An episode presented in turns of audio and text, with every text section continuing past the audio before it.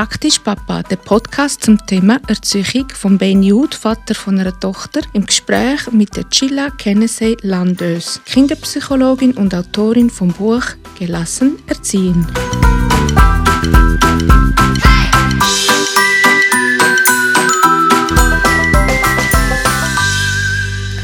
Minenfeld Familientisch, der dritte Teil. Es ist spannend bis dahin und bleibt spannend. Und heute, wenn wir ein bisschen eher, wie soll ich sagen, den sozialen Bereich anschauen. Also meine erste Frage wäre, was lernen Kinder am Familientisch? Das ist eine mega spannende Geschichte. Also auf der einen Seite die Regeln, das haben wir das letzte Mal besprochen, eben Gebrauch von Messer und Gabel etc. Also das rein über das Abschauen, wie tut meine Mama, wie tut mein Papi das Essen zu sich nehmen etc. Also das ist, das ist wichtig, gell? Also die ganzen Tischmanieren, ja, für zum Schlusszeichen. Weil, wenn das Kind irgendwann mal rausgeht, von Gespendli eingeladen wird, etc., dann hinterlässt es einen Eindruck. Und im Idealfall erreichst du mit dem Kind, dass es einen guten Eindruck hinterlässt und nicht irgendeinen mäderischer Eindruck, oder? So.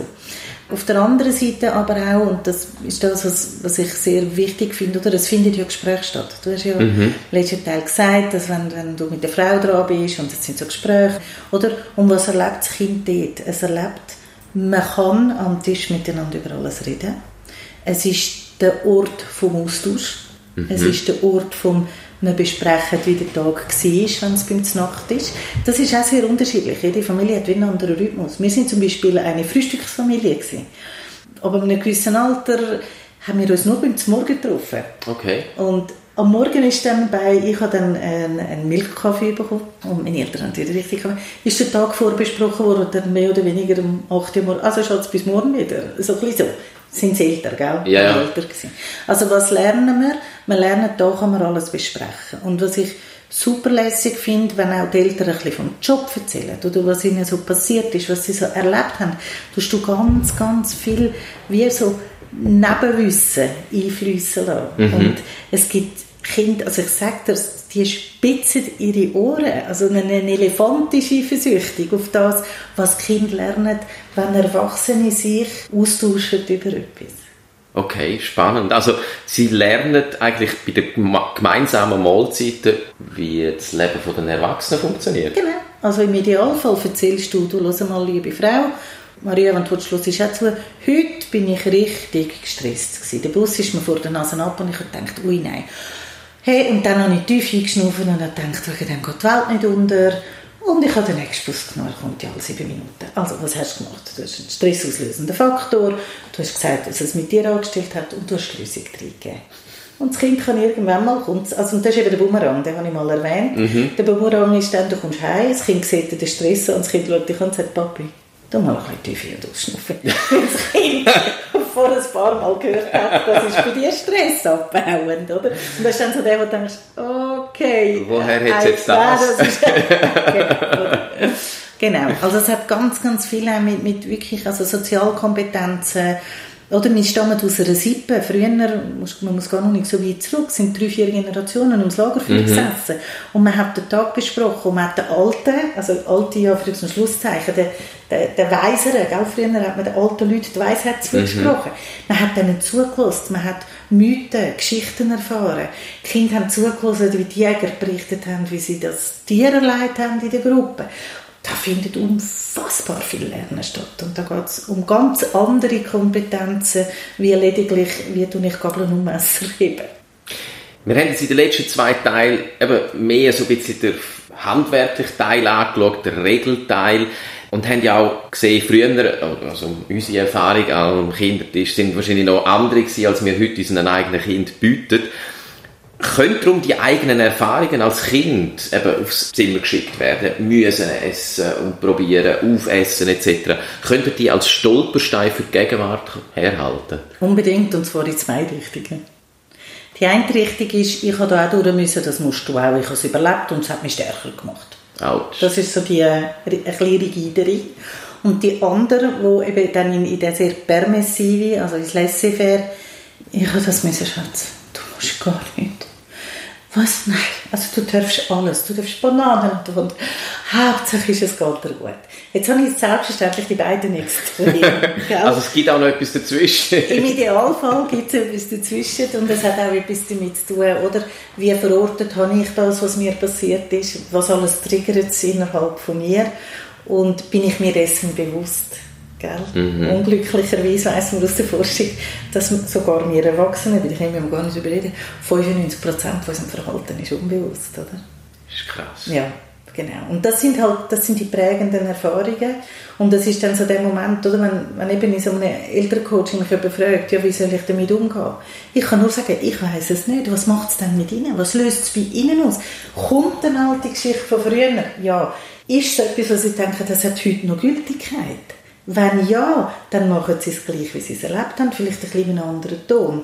Wenn nein, what else? Gell? Mhm. Ich zitiere so oft die blöde Nespresso. George Clooney ist bei mir das George Clooney-Konzept geworden. What else? Was möchte ich meinem Kind im 2022 beibringen, wo mich prägt hat, jetzt mich 1972, ist das heute noch konform, ja oder nein? Wenn ja, wie setze ich es um? Wenn nein, darf ich es über den Haufen schmeißen. Wir haben jetzt immer wieder gehört, man muss eine gute Situation am Tisch angenehme Atmosphäre, angenehme Atmosphäre mhm. am Tisch äh, kreieren. Man muss also kind... im Idealfall, gell? Müssen ist nicht so mein Verb. Wenn, man soll... Wenn es uns klingt, ist es optimal. Wie ist denn das mit Streiten am Esstisch? Ja. Bruce Lipton hat eine Forschung gemacht mit einer schwangeren Frau. Das Kind ist also noch pränatal. Okay. Im Bauch von der Mama und hat Bilder gemacht vom Kind, während gestritten worden ist. Und der Fötus ist zusammengezuckt. Jetzt kannst du sagen, natürlich über Nabelschnur, Stresshormon von der Mutter, ja. Er hat dann die Familie weiter begleitet und das Kind hat anschließend nach der Geburt signifikant lauter geschrien, weil es pränatal gelernt hat, in dieser Familie werde ich nur gehört, wenn ich genauso laut bin oder lauter wie die schreiende Familie aussen. Okay. So. Also, Streit findet statt. Konflikt gibt es. Wenn wir irgendwie übersetzt, gibt es nicht. Wir leben nicht in einer perfekten Welt. Blend ist irgendein Teil aus. Beim Essen im Idealfall. Hollywood-Neuron gibt es nicht, aber mein Hollywood-Neuron sagt, wenn es geht, beim Essen nicht. Also es würde bedeuten, jetzt nehmen wir an, du hättest mit deiner Frau eine unterschiedliche Sicht darauf, was Maria jetzt schon können oder nicht dann tun euch ein Handzeichen geben und sagen, das besprechen wir, wenn das Kind im Bett ist. Mhm. Es bringt es nicht, dass das kindliche Hirn erlebt, wegen etwas, was ich gemacht habe, fangen jetzt meine zwei Liebsten an zu streiten. Es ist verwirrt, das versteht es noch nicht. Und in den meisten Fällen bei Streit, ich glaube, das ist ein Teil des Streit, findet Verletzungen statt. Mhm. Und das wieder gerade zu bügen, sowohl nur als Paar, braucht es mhm. viel. Aber das Kind, das kindliche Hirn, Manfred Spitzer lernt, wegen mir ist gestritten worden. Mhm. Das Extremste, was ich erlebt habe, mal, das war aber ein Therapiefall, das war äh, eine Jugendliche, die ist in der 6. Klasse zu mir gekommen. Und im Verlauf der Therapiesitzungen sagt sie zu mir, ja, ich bin ja das Problem, dass ich auf die Welt gekommen bin. Und dann sage ich, Moment schnell, besser gut, gib mir mehr Informationen. Was, wie kommst du auf das? Und dann sagt sie, ja, als ich sechs war, habe ich gehört, wie mein Papi gesagt hat zu meiner Mami, seit sechs Jahren spinnst du. Und das Kind war genug clever, gewesen, zum de, also genug clever, zum es ausrechnen. Mhm. Aber die Schlussfolgerung war natürlich komplett falsch. Gewesen. Mhm. Hat aber etwas mit dem Kind gemacht, weil das Thema Schuld und Scham ist in dem System drin war. Okay. Also sprich, es findet Streit statt, es gibt Konflikt.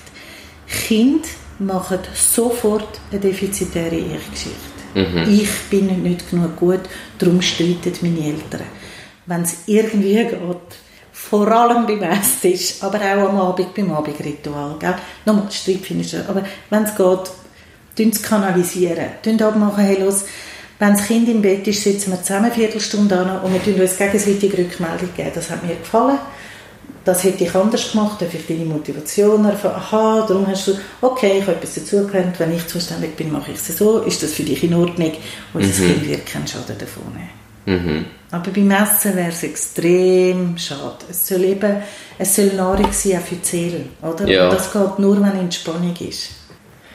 Dann vielleicht etwas, was uns jetzt noch nicht antrifft, aber irgendwann kann das einmal passieren. Äh, kann schneller gehen, als man meint, habe ich schon erfahren. Das Kind wird vegan oder ähnlich. Mhm. Was sollen da die Eltern essen und sonst wie reagieren? Mhm.